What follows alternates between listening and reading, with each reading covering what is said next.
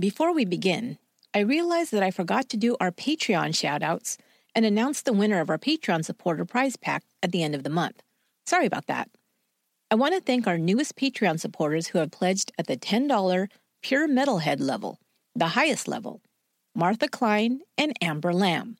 Thank you so much, Martha and Amber, for going above and beyond in your pledge to OUAC. Now it's time to announce our winner of the prize pack. One winner from all our Patreon supporters has been chosen randomly, and this month the winner will receive another version of the serial killer coloring book. This one includes pages featuring Elizabeth Bathory, the Zodiac Killer, and Jack the Ripper, and more. They will also receive a signed collector's copy of Entertainment Weekly magazine, containing an article that featured Once Upon a Crime, and some OUAC swag. The winner of the October prize pack is Caitlin Richardson from Lafayette, Colorado. Congratulations, Caitlin. That prize pack will be going out to you soon. And thanks to all of you who support OUAC on Patreon. I hope you enjoyed the bonus wrap up episode for the Haunted Homicide series, where I shared some more weird and creepy things that occurred while I was producing that series. If you want to become a Patreon supporter and get bonus episodes, perks, and be eligible for our monthly drawing, you can do that for as little as $2 per month by going to patreon.com slash once upon a crime. Thanks. This podcast details true crime cases. It contains adult themes and may contain descriptions of violence. It is not intended for children. Listener discretion is advised. Thank you for joining me for today's episode of Once Upon a Crime. It's November, and in America, that means the Thanksgiving holiday will soon be upon us. Families and friends will be gathered around dinner tables to eat turkey, or some other vegetarian option, and to give thanks for all this year has brought. In the spirit of gratitude for all of you, those of you who listen to this podcast each week, share it with others, and reach out to me to share a story, give feedback, give episode suggestions, or even go out of your way to leave a review, I decided to make November Listener Appreciation Month. To thank you for all of those things and more, I'm selecting this month's cases from listener suggestions. Thank you for all the suggestions you sent to me by email or shared on the Once Upon a Crime Group Facebook page. I had quite a few to pick from. Our first case comes to us from Rhode Island and was shared with me by Michaela Fortin, who hails from that area. She shared information with me about an unlikely serial killer, and once I heard the details, I knew I wanted to share it with you. This is the case of Craig Price, aka the Warwick Slasher. Just an additional warning before we begin. This case may be disturbing for some to hear, as it details a violent crime, including the murder of children. Listener discretion is advised. It was Labor Day, September 4th, 1989, and Marie Bouchard had not heard from her daughter, Joan Heaton, at all that weekend. This was unusual, as she and her 39 year old daughter were close, always staying in frequent contact.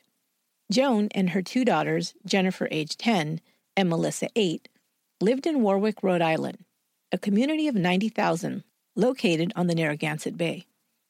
Marie and her other daughter, Mary Lou, decided to take a drive out to Joan's home on Metropolitan Drive to check on her and her granddaughters. They rang the doorbell repeatedly, but while Joan's car was in the driveway, no one answered. They decided to enter the house. Marie called out to Joan and the girls, but the house was silent. Then they saw blood splattered throughout the room. As they reached the hallway, they saw a pile of blood soaked sheets on the floor, and beneath them lay Joan. Her oldest daughter, Jennifer, was lying nearby, also covered by a sheet and a small rug. Marie and Mary Lou now frantically searched for eight year old Melissa. Her body was found lying on the kitchen floor. All three had been brutally murdered. It was a horrible sight that no mother or sister should ever witness, and it would haunt them from that day forward. Police arrived at the scene and couldn't believe the savagery of the attack. Even seasoned homicide detectives were shaken by the violence perpetrated on the three victims. Joan Heaton had been stabbed nearly 60 times with a butcher knife. She had also been bludgeoned and strangled. Jennifer had been stabbed 62 times. The youngest child, Melissa, was bludgeoned with a kitchen stool, her skull fractured. She had also been stabbed multiple times. The attack on the little girl was so vicious that one of the blades had broken off in her neck. The Warwick Police Department made finding the perpetrator of this heinous crime their top priority. It seemed the Heaton family had put up a terrific fight for their lives. The point of entry into the house appeared to be the kitchen window. As the intruder had stepped on a table to lower himself into the kitchen, the table had broken. Perhaps the noise had awakened Joan, as she was found in her nightclothes. Homicide detectives believed she had begun to struggle with the attacker, which woke her children, who were then also attacked. The knives they'd been stabbed with had come from Joan's own kitchen. There were no fingerprints left behind, so police believed the attacker had worn gloves. The scene was too bloody and chaotic for the murderer to have cleaned up much, but found outside of the bathroom was a bloody sock print. Investigators called in help, first calling on famed forensic scientist Henry Lee, who'd worked on well known cases, including the JonBenét Ramsey murder case and the O.J. Simpson and Laci Peterson cases. He determined that the attacker, having struggled with his victims, may have injured himself in the knife attack. Detectives found band aid wrappers in the bathroom, where he probably washed and bandaged his wound. Lee determined the bloody sock print belonged to a person with a size 13 shoe. Warwick detectives also asked the FBI for help in coming up with a suspect profile. After being briefed about the particulars of the crime, FBI profiler Greg McCrary told investigators it seemed to be a very disorganized scene, not well planned out. He thought it might have been committed by someone local, perhaps someone who lived in the neighborhood, because of the fact that he'd covered his victims. This indicated to McCrary that the attacker may have known his victims and didn't want to look at what he'd done to them. Also, because the weapon came from inside the house, it was most likely a crime of opportunity, indicating that he may have known the routines of the family as well as the fact that no man who might have posed a physical threat lived in the home. McCrary also told investigators that because the neighborhood was predominantly inhabited by white Irish Catholics, they would most likely be looking for a white male in his late teens, possibly athletic and with a history of past problems or run ins with the police. He also believed he probably lived within walking distance of the murders, as no out of place cars or suspects had been seen in the vicinity at the time of the murders. He concurred with Dr. Lee that the attacker had been injured in the struggle. Who's the asshole around here with the cut hand? he asked the detectives. That's who you want to look for. Finally, he asked a very important question Had there been any other crimes committed like this that they knew of? Yes, the police answered. Two years earlier, there had been a similar attack in the neighborhood, just one block away from the Heatons. Rebecca Spencer was a 27 year old mother of two living on Inez Avenue in the Buttonwoods neighborhood of Warwick. She was sharing a home with her brother, Carl Batty, who was an overnight security guard. On July 27, 1987, Becky, as she was known to friends and family, was packing to move to another neighborhood. She'd been busy boxing up her belongings all day, while her children, ages 8 and 4, stayed at their father's home. Her brother left for work, and Becky was persuaded to go out for a bite to eat with friends. They asked her to stay over with them, as most of her furniture and things were already packed, but she had elected to stay home. She fell asleep on a mattress on the floor in the living room, exhausted from the long day. In the morning, when Carl returned home, he found his sister lying dead in a pool of blood. She'd been stabbed 58 times with the packing knife she'd been using earlier that day. Now detectives ticked off the similarities in Becky Spencer's murder and the Heaton murders. All four had been victims of a frenzied overkill type attack, being brutally stabbed multiple times each. The killer had also used a weapon found in the home both times. Finally, the proximity of both crime scenes was chilling. The Heaton's home was just around the corner on the next block from where Becky Spencer was murdered. The likelihood that someone in the neighborhood was committing the murders was apparent. Detectives had already canvassed the neighborhood, interviewing community members several times. Two detectives, Ray Pendergast and Mark Brandreth, were driving past a park near the Buttonwoods neighborhood when they saw a teen they knew. Craig Price, age 15, had been coached by Pendergast in a neighborhood basketball league. Price was African American, 5'10, and weighed close to 240 pounds. From a distance, he looked like a full grown man, but up close had a baby face. He had a quick smile and was known as a jokester at Warwick Veterans High School, where he was repeating his freshman year. He'd previously played football for his high school, but when he'd been held back, he'd become ineligible to play until he brought his grade point average up. Price also had a juvenile record. A couple of years earlier, he had been running with a gang of kids who were committing residential burglaries. He was picked up and spent two weeks in juvenile detention. And just that summer, he'd gotten into an argument with his 21 year old sister, Kim, who had called the police after he had physically threatened her. When they arrived, Price pushed one of the officers and was arrested. He'd recently been put on probation for that charge. Now detectives called Craig Price over to their police vehicle. He cheerfully greeted them, and as they chatted, they noticed that his hand was bandaged. They asked him if he'd heard anything about the Heaton murders. Still cheerful, he relayed the same gossip the detectives had been hearing from most of the residents in the neighborhood about the crime. They then asked him what had happened to his hand. Price told them that he'd gotten drunk several nights earlier and had punched his hand through a car window on Keeley Avenue. The detectives thought it was odd that the teen would so easily admit to vandalizing a car to police officers. They drove off after their conversation with Price, but decided to follow up and investigate his story. Back at the station, they inquired about a car window being smashed, but no police report of that kind had been taken in the area. They even went to Keeley Avenue to see if any shattered glass was in the street, but found nothing. Something else struck them while investigating Craig Price's story. He lived on the next block over from Joan Heaton and just two houses away from Becky Spencer. But while they were beginning to look at him as a viable suspect, they also realized that two years earlier, when Becky was murdered, Craig Price would have only been 13 years old. Still, they couldn't help but have a gut feeling that they needed to follow this lead. They ran Price's record, and besides the breaking and entering charge, they also found that he had a history of drug use and a violent temper. Police had been called to his home more than once due to him lashing out physically against family members. His record also included incidents of peeping into windows. It was suspected that he was casing houses to burglarize.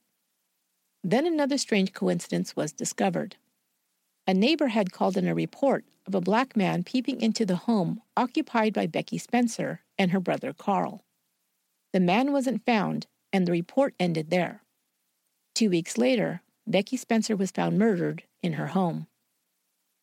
Detectives went to Craig Price's residence and asked him and his parents to accompany them to the police station to be questioned. They complied. There, detectives questioned Price more about the cut on his hand. He stuck to a story about breaking the car window. They asked him to take a polygraph test, which he and his parents agreed to. The results showed deception, but without any other evidence, they had nothing to hold him on, and his parents took him home. At the same time, they made two more discoveries. First, they determined that Price wore a size 13 shoe, the same size as the bloody sock print left behind in Joan Heaton's home. Secondly, as they questioned neighbors now, with Craig Price as a suspect, they heard from some of his high school classmates that he had bragged about killing Becky Spencer. But everyone knew Craig was a joker, and they thought he was just clowning around as usual. They even teased him good naturedly, calling him the Buttonwoods Killer. Craig had been raised by John and Shirley Price, who were devout Baptists. He grew up attending church and learning scripture along with his two older siblings.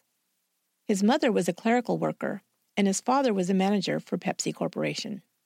When Craig was five, the family moved from the Boston area to Warwick, Rhode Island.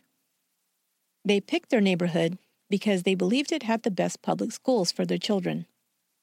Craig had lived a typical middle class upbringing. He played sports, listened to rock and rap music, and liked to be outdoors riding his bike or playing with his many friends. He was always the class cut up, and teachers liked him. He could be charming, they said, but despite being bright, he often shirked his studies, which was the reason he was held back a grade. Nothing stands out from Craig Price's background or early life, except for the fact that he was called accident prone by his family. When he was three years old, he slipped out of the house and was hit by a car. Luckily, his injuries were minor. At the age of seven, he was hit on the head with a rock and received stitches. A couple of years later, he fell and broke his collarbone. There are no reports of significant brain injuries, at least none that were diagnosed. He began smoking marijuana as a young teen, also not uncommon, but he quickly graduated to taking LSD and harder drugs as well as abusing alcohol. Now armed with a search warrant, the investigators returned to the Price home. While his parents were very alarmed that the police were searching their home, Craig was unconcerned. While they conducted the search, Craig fell asleep on the couch. A shed behind the house turned up a trash bag that contained bloody clothes, gloves, and bloody knives. They would later determine that they came from Joan Heaton's knife set. Craig was woken up and arrested. Once again, the 15 year old was brought to the police station, and his parents sat in the room with him while he was questioned about the Heaton murders. It didn't take long for Price to confess in great detail and in a nonchalant manner. He told of biting Joan Heaton and her daughter as they struggled against him. He even mimicked the sounds the dying girls made as he confessed on tape. His father, hearing how his son had brutally murdered women and children, left the room to vomit and did not return. His mother, Shirley, stayed in the room with her son, but sat behind him, sobbing through his entire confession. According to Price, he had gone to the Heaton's home to burglarize it, but Joan heard him enter and break the table under the window, and came out from her bedroom to investigate. He said he panicked, grabbed the woman, and began to beat and strangle her. Her children woke up after hearing their mother's screams and ran to her, He'd already strangled her into unconsciousness, so he then grabbed a knife from the kitchen and began stabbing the older girl. She bit him while trying to get away, and in a rage, he bit her in the face. The younger girl, Melissa, had run to the kitchen to get to the phone, and he stabbed her and beat her with the stool until she stopped struggling. He then returned to Joan and stabbed her until he was sure she was dead. He'd cut his hand during the struggle and tended to it in the bathroom after removing the gloves he'd been wearing. He didn't know that he'd dripped blood, stepped on it, and then tracked the bloody sock print through the house. He covered the bodies with towels and blankets and tried to clean up some of the blood with towels, which he then wrapped the bloody knives and his gloves in before leaving. He admitted that he'd stashed the bag behind the shed on his family's property. Because the crime was so similar to the Rebecca Spencer murder, his neighbor who lived just two houses away, they asked him about that crime too. He quickly admitted that he'd also killed her, though he'd only been 13 years old at the time. Again, he said he'd snuck in to rob the home and come upon the woman, so he used a knife he found nearby to stab her to death. He'd slipped unnoticed back into his own house, removed his bloody clothes, and hidden them in a bag in his attic. Police would later retrieve them from there. Detectives were chilled by the 15 year old's unfeeling attitude and lack of remorse for the brutal crimes he'd committed. He showed no emotion, even while describing the killing of the children. The only time he'd seemed upset was when he talked about cutting his hand. But the detectives didn't buy the story that this was a robbery gone wrong. The brutality of the crime and the seemingly rage filled attack on the four victims told another story. Price would later clarify his motivations for killing, but it's hard to know if he was truthful. First, he would give an account of the events leading up to the murder of Becky Spencer. He said that the day before the murder, he'd been playing a hide and seek game called Manhunt with a group of kids in front of his house on Inez Avenue. A car wanting to pass yelled out at the kids for being in the way. According to Price, as he passed, the man rolled down his window and yelled a racial slur at him. He later identified this man as Becky's brother, Carl Batty. Price said he'd been enraged and decided he had to do something about this insult. He would write, I could not banish from my mind the fact that I not only wanted to kill, but had to kill. On the night of July 27th, my mind was made up to murder. Craig Price would explain that he had often encountered racism, and over time, the rage built up in him until he couldn't hold it back any longer. After his father left to work the night shift and the rest of the family was asleep, Price snuck out of his house and crept over to Batty's house, intent on doing harm. But two questions remain. First, did this incident with Batty actually take place? As far as I could tell, this was not confirmed with anyone else, including Batty or the other children who were playing in the street that day. One neighborhood kid said that a man had slowed down and called out to them to move out of the street when cars were coming, warning them about getting hurt. But the kid didn't know if he'd said anything else to Price. Secondly, if it was Batty that he was angry with, why did he kill Rebecca? And why did there seem to be so much rage against her when, by his own account, he didn't know her at all? Another account came out later that the man Price may have seen the day of the murder who he identified as Carl Batty, was actually the boyfriend of Rebecca's friend that had come to pick her up that evening. It is unknown whether he saw or spoke to Craig Price. Price claimed racism was also a factor in the Heaton murders. Two weeks before the murders, Price said he'd come upon the Heatons as they were out for a bike ride. He'd offered to fix a bike chain that had slipped off of one of the girls' bikes, and as he did so, he claimed that the girls looked at each other and giggled. He interpreted this as a racist insult and believed they were laughing at him. A few days later, as he walked past the Heaton's house, he reported seeing Joan Heaton looking out at him from a window. Again, he took this as a sign that Joan was racist and suspected him of being in her neighborhood for criminal purposes because he was black.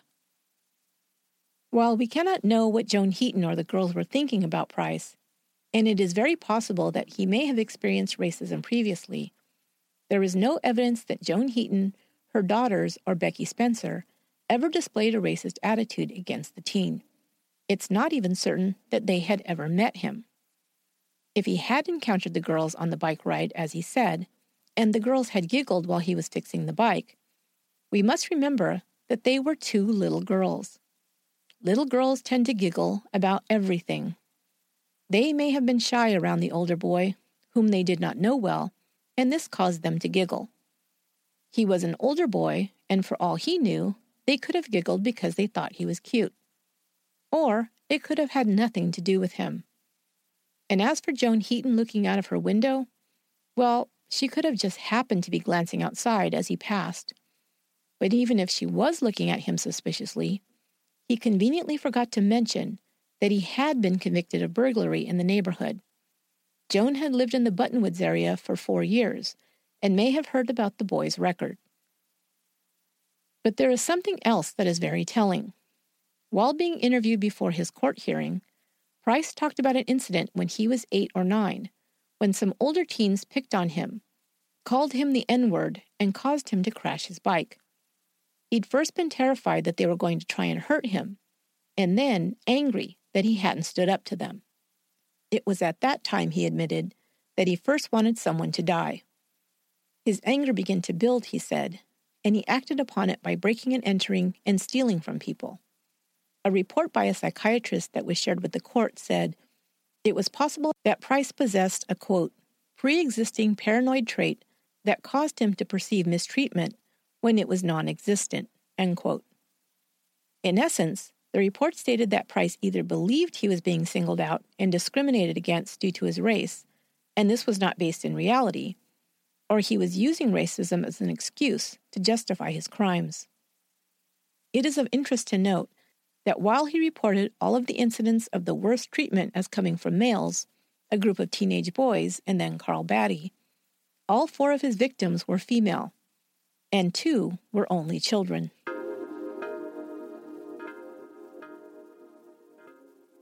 When 15 year old Craig Price was arrested for four murders, none of his friends could believe it. They thought the police must have made a mistake. They showed up outside of the police station to show their support for their friend, who they considered incapable of such crimes. As he was taken away in handcuffs, he called out to his supporters, When I get out, I'm going to smoke a bomber. It wasn't until later that his friends would hear how he'd confessed in detail and that evidence of the murders was found in his house. On September 21st, less than three weeks after the murder of Joan Heaton and her daughters, Jennifer and Melissa, Price stood before a judge and pled guilty to the crime. He also admitted responsibility in the two year old murder of Rebecca Spencer. Because Price was a minor, there would be no trial. The judge would make the ruling and hand down his sentence. But as far as punishment was concerned, the judge didn't have much choice in the sentencing. Price had confessed to his crimes just weeks before his 16th birthday. Because of this, the maximum sentence he could receive was detention in a juvenile training school until his 21st birthday. He would be sent to Rhode Island's Youth Correctional Center for five years, after which time he would be released.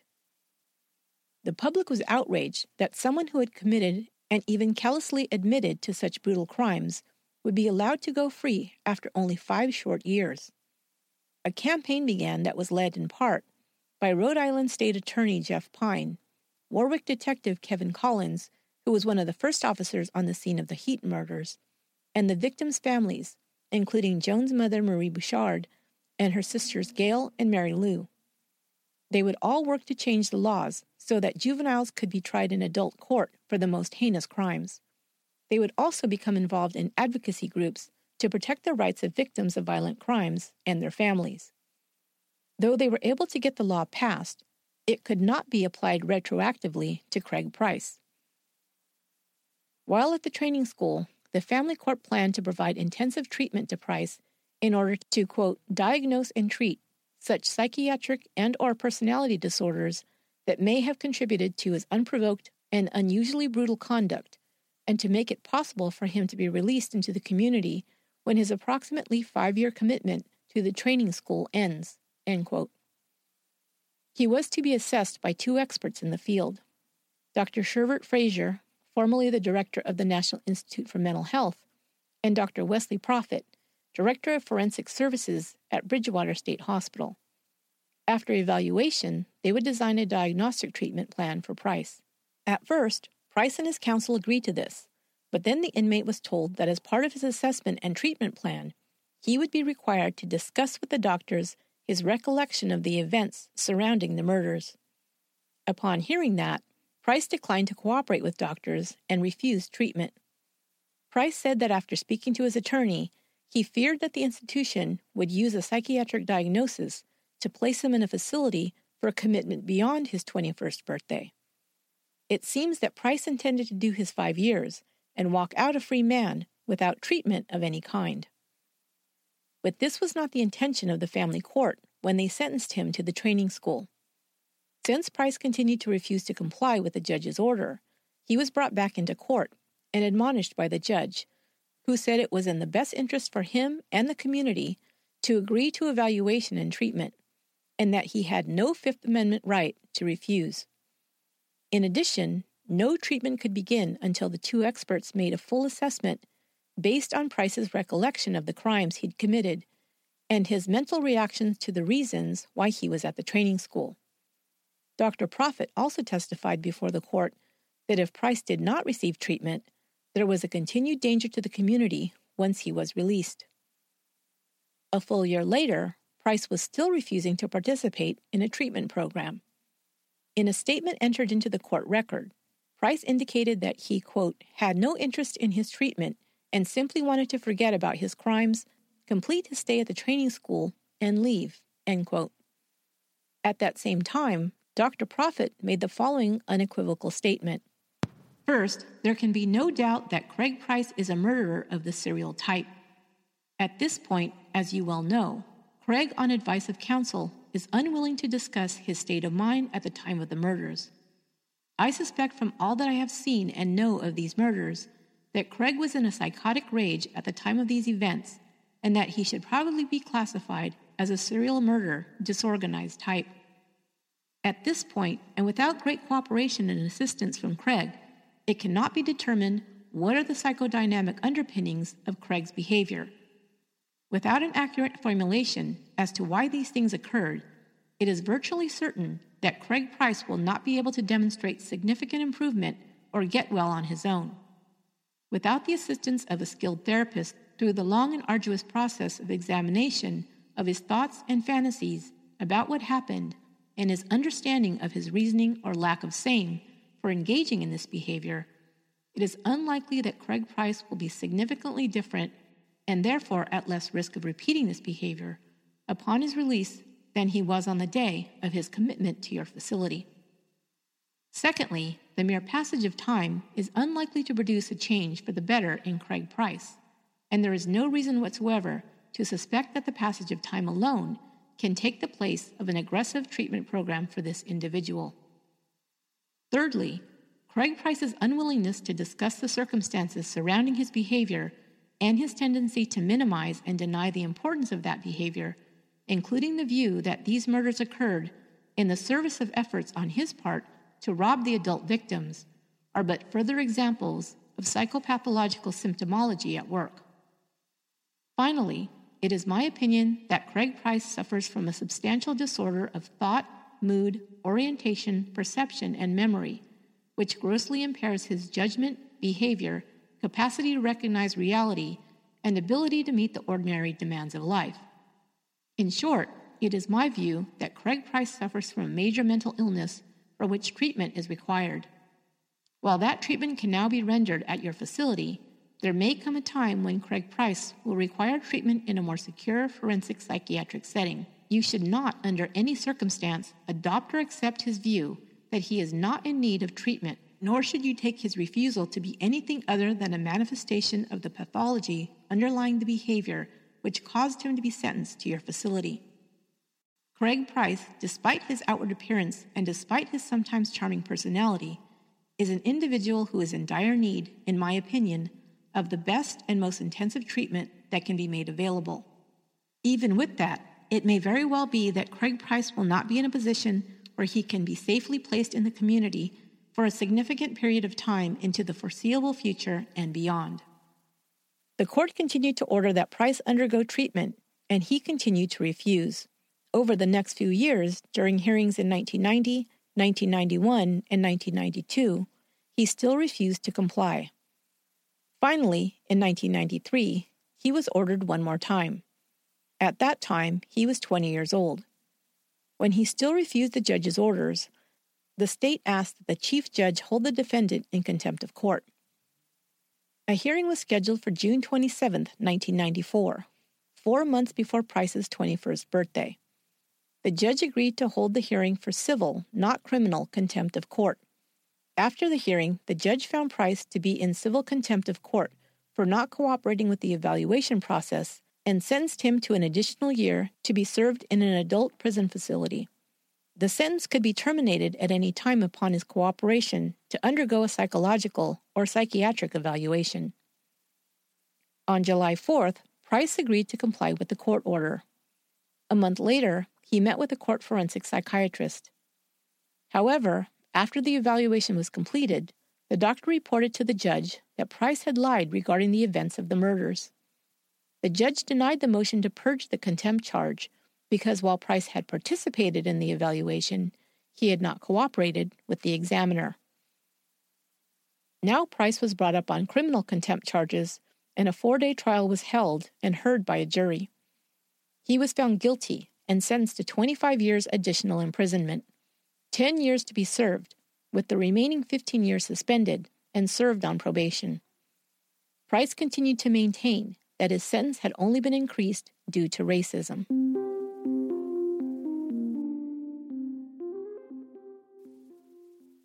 It seems that while Craig Price was waiting out his five years at the training school, he was able to finish his high school studies and receive a high school equivalency certificate and begin taking college courses. He conducted himself so well that he was awarded special privileges and even counseled other inmates and performed light security duties at the facility. He was even allowed to make a rap video.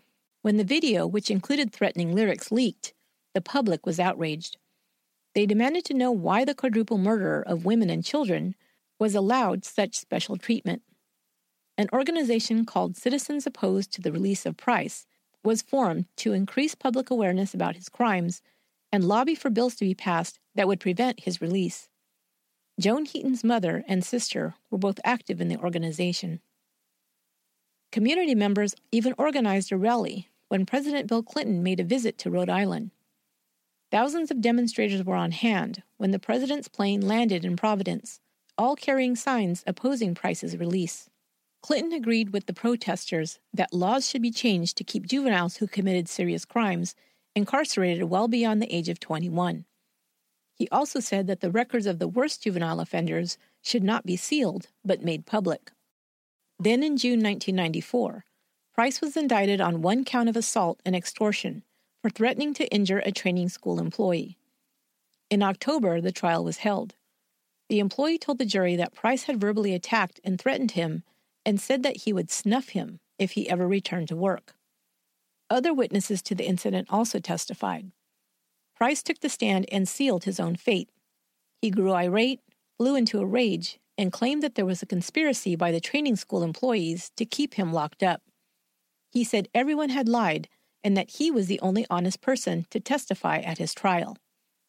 Price was found guilty on both counts and sentenced to 15 years, eight suspended, to be served at an adult correctional facility in Cranston. Craig Price's offenses in prison continued, and his sentence continued to be extended. In 1996, he bit a correctional officer's hand during a brawl, and an additional year was added to his sentence.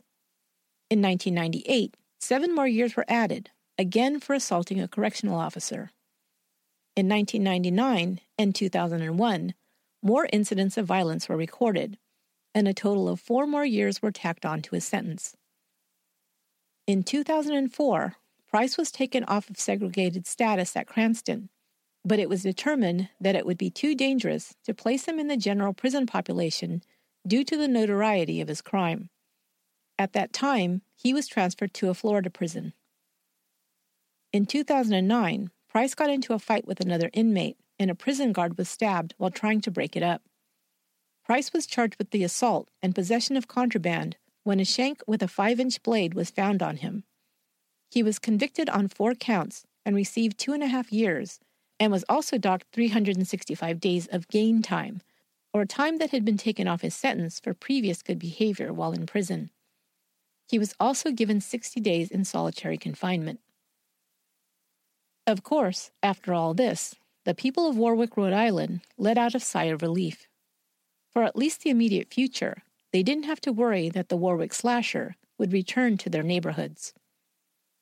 Even up until last year, Craig Price continued to act out violently at the Suwannee Correctional Facility in Florida.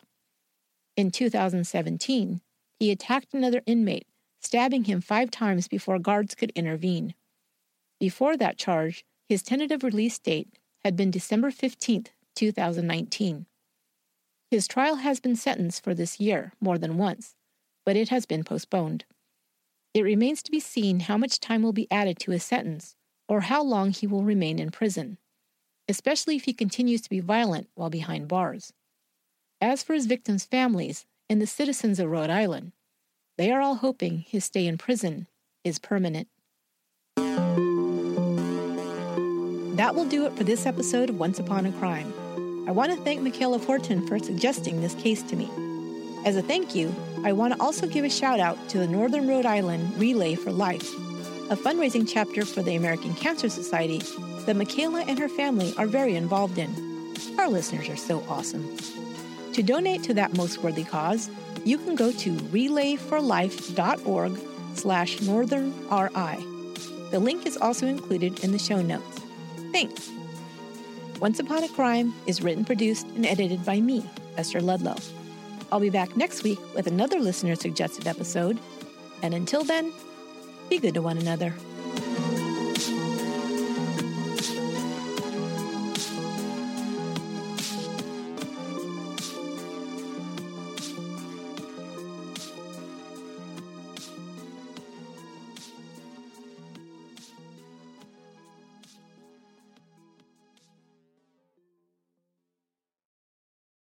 Angi has made it easier than ever to connect with skilled professionals to get all your jobs projects done well. If you own a home, you know how much work it can take, whether it's everyday maintenance and repairs or making dream projects a reality.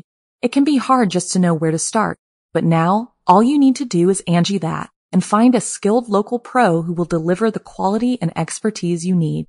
Angi has over 20 years of home service experience and they've combined it with new tools to simplify the whole process.